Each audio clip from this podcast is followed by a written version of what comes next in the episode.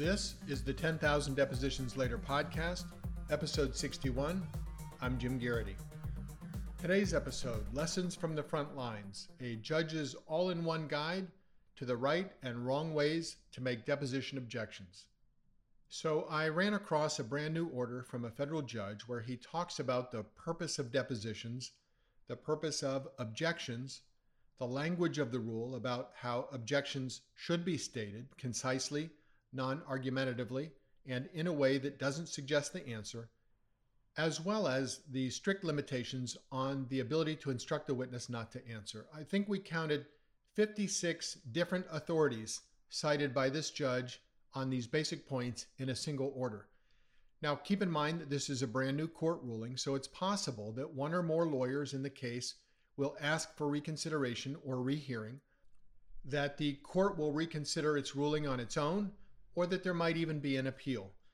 The case in which this order was issued is still open and active, so we always like to note when we bring new decisions to your attention that they are in fact hot off the presses and something might change down the road. So I'll talk in a minute about how the dispute evolved and how the court resolved it, and I'm also going to share at the end of the episode some practical thoughts about how this kind of dispute can be avoided and what you should do differently to avoid this kind of problem. The decision uh, at hand, which I'll refer to as the Mitnor decision, M I T N O R, was issued by a federal magistrate judge who's been on the bench for about three years. And you know, my observation about new federal judges in particular, because the majority of their rulings are in writing and not announced verbally in a hearing, is that in their early years after appointment, they will often issue orders that are essentially white papers, detailed research papers on a given point of law. And my personal theory has always been that new judges do this because if they are new to the bench, they'll need resources themselves on the basic issues that come up on a regular basis. So to me, this order falls into that category. It's a great primer on objections in depositions and a great case to have not only in your research file, but at your fingertips in deposition. So I'm passing this along not because it contains shocking revelations about how to make or defend against objections, but because it's essentially a complete primer on the basics of what I would call objection practice, all nicely captured in a single court ruling. The full case citation is in the show notes, along with the docket numbers for the various filings relating to the issue. So, this deposition dispute arose in a breach of contract case between a company that does business under the name ServPro and a Florida condominium that suffered severe damage from a Category 5 hurricane in 2018. Uh, ServPro in the lawsuit alleges it was hired to perform remediation, cleaning, and construction services to repair the damage and alleges that it wasn't paid for its services. So that's the basic background of the case. So the lawyer for ServPro serves a notice in July for a corporate representative deposition under Rule 30b-6, uh, which lists 15 different topics for the corporation to produce a witness or witnesses to testify about. And the defendant in this case produced two or three designees to testify about those 15 issues. And it was in the context of these 30b-6 depositions where the dispute over defense counsel's conduct arose. And here's a blurb from the court's ruling on that. Quote, while conducting the depositions of a corporate representative, counsel for defendants made speaking objections, included in her objections the answers that she believed would be appropriate for the deponent, and interrupted the attorney who was conducting the examination of the deponent. Because such conduct violates Rule 30C2 of the Federal Rules of Civil Procedure, the plaintiff requests that this court order a second deposition of the corporate representative and instruct defendant's counsel not to continue to violate Rule 30C2 at subsequent depositions. And the court goes on to say, for the reasons set forth below, the motion is granted. And here's an example. Uh, when plaintiff's counsel asked the 30B6 designee when the entity first hired its counsel, defense counsel is alleged to have said, quote, as the association, you don't know when you hired her. So what I'm saying is that's not the topic that she's prepared to bind the corporation today. End quote.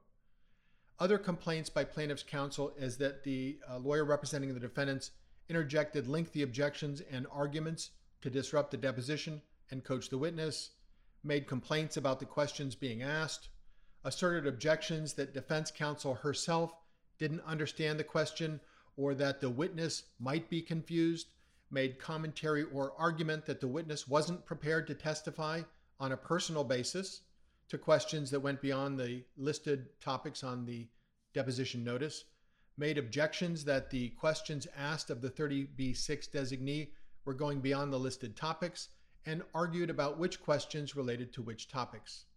These depositions were noticed for mid July, and on July 27, plaintiff's counsel filed a motion styled as an emergency motion to compel and for an order prohibiting speaking objections and interference with completing defendant's deposition.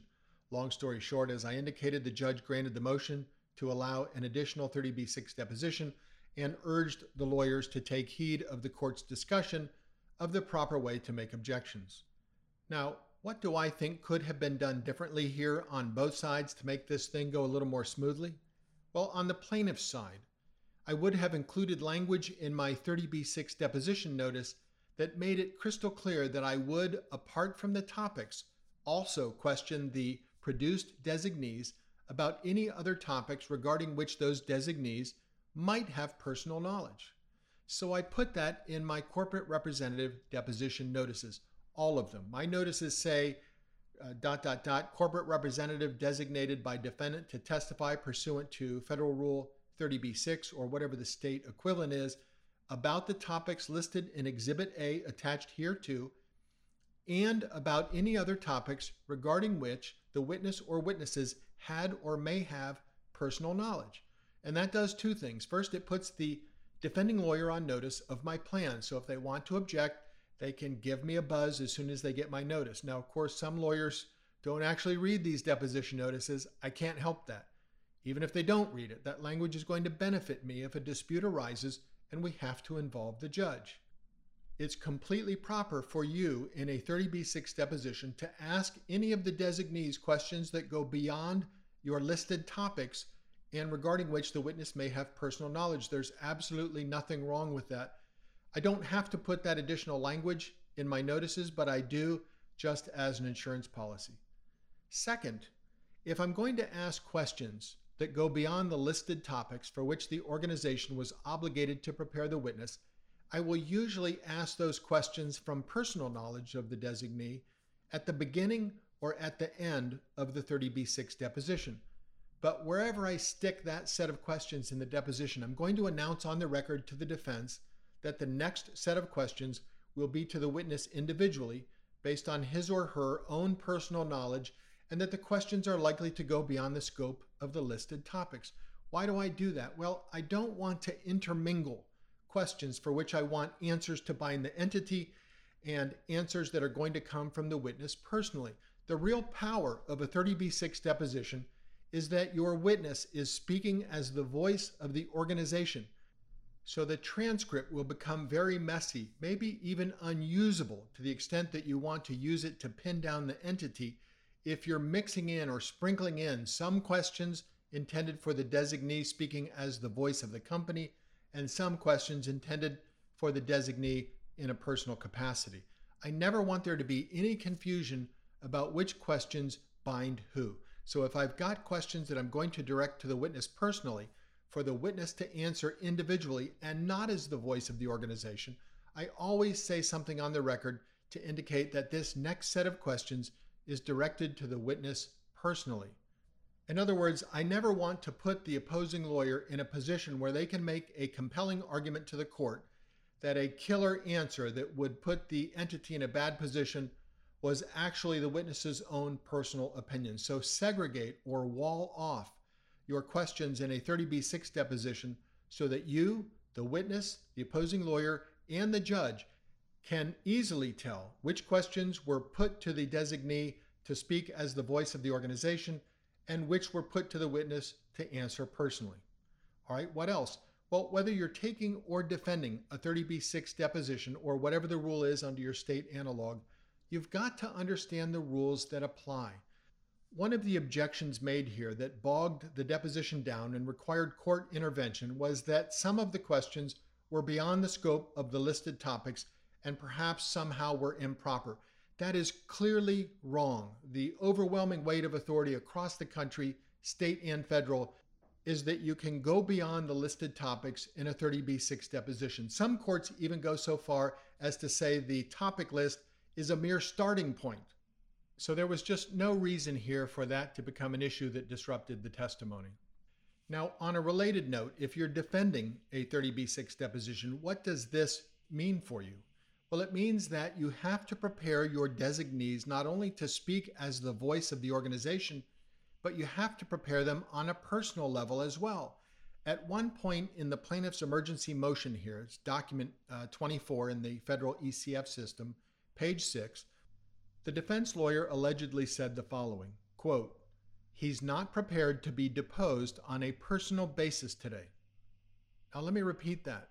He's not prepared to be deposed on a personal basis today. That's a serious problem, in my opinion. A corporate designee, as I've discussed, can be asked questions that require the witness to speak personally, not on behalf of the entity. So if you're going to defend a 30b6 deposition, you have to choose your designees very carefully. There are lots of issues buried into that selection. Who, how many, on what topics, and many more issues you've got to think about. As part of your selection of your designee or designees, You've got to know what the witnesses can also attest to personally. And you never want to be in a position where you haven't prepared each of your designees about topics that they might be asked to speak about from personal knowledge as if it was merely their own deposition. When I prepare 30B6 designees, I give great thought to whether the person I'm selecting might have personal knowledge that could open a can of worms for the organization that could be very damaging to my client. Remember, I get to choose the designees, not the examining lawyer. But when I choose them, I'm going to prepare my designees on two levels. One, on the topics for which they are going to speak as the voice of authority for the organization. And two, I'm going to prepare them as well as if they are being deposed on a personal level. You've got to be ready for both lines of attack because if the examining lawyer knows what they're doing, they're going to come at you from both angles. All right, couple of other points mentioning. I might have to lay down after thinking about that the idea that a 30B6 would not be prepared on a personal level as well. Right, a couple of other points worth mentioning, and then we'll wrap up. One, to the extent that a lawyer interrupts an examination and says, I, I don't understand your question that's never a proper basis to speak up, and it's not a proper objection. I covered that uh, thoroughly in episode 44, and there are supporting cases in the show notes in that episode if you want to dial back there. Same thing with a lawyer blurting out that a witness is confused about the question. Mr. Jones, I don't think that Miss Williams understands what you're asking. That's the province of the witness to say I'm confused or I don't understand, not a lawyer's. The courts have said that's a form of coaching because it can be a signal to the witness that they might want to act like they don't understand the question. Now, I obviously don't know the lawyers involved in the Mitnor case, so I can't express any views on why they said the things they said or why they took the positions they did. I can only speak in general terms about how the courts have ruled on these kinds of things and the best practices approach to dealing with these issues. All right? So there you have it. The full case citation to Mitnor is listed in the show notes for this episode along with the individual filings and their docket number on the federal docket in PACER. One last thing I'd ask from you if you haven't yet left us a positive review or a five star rating wherever you get your podcast, would you mind taking a minute and just going to the app wherever you get it and leave us a five star review? And if you want, maybe a positive comment or two. That's really the only way you can say thanks for the work that our staff does in putting together these episodes. And I assure you, every time it makes all the difference in the world to them. They check every day to see how those ratings are growing. So thank you in advance if you don't mind doing it. Have a great day.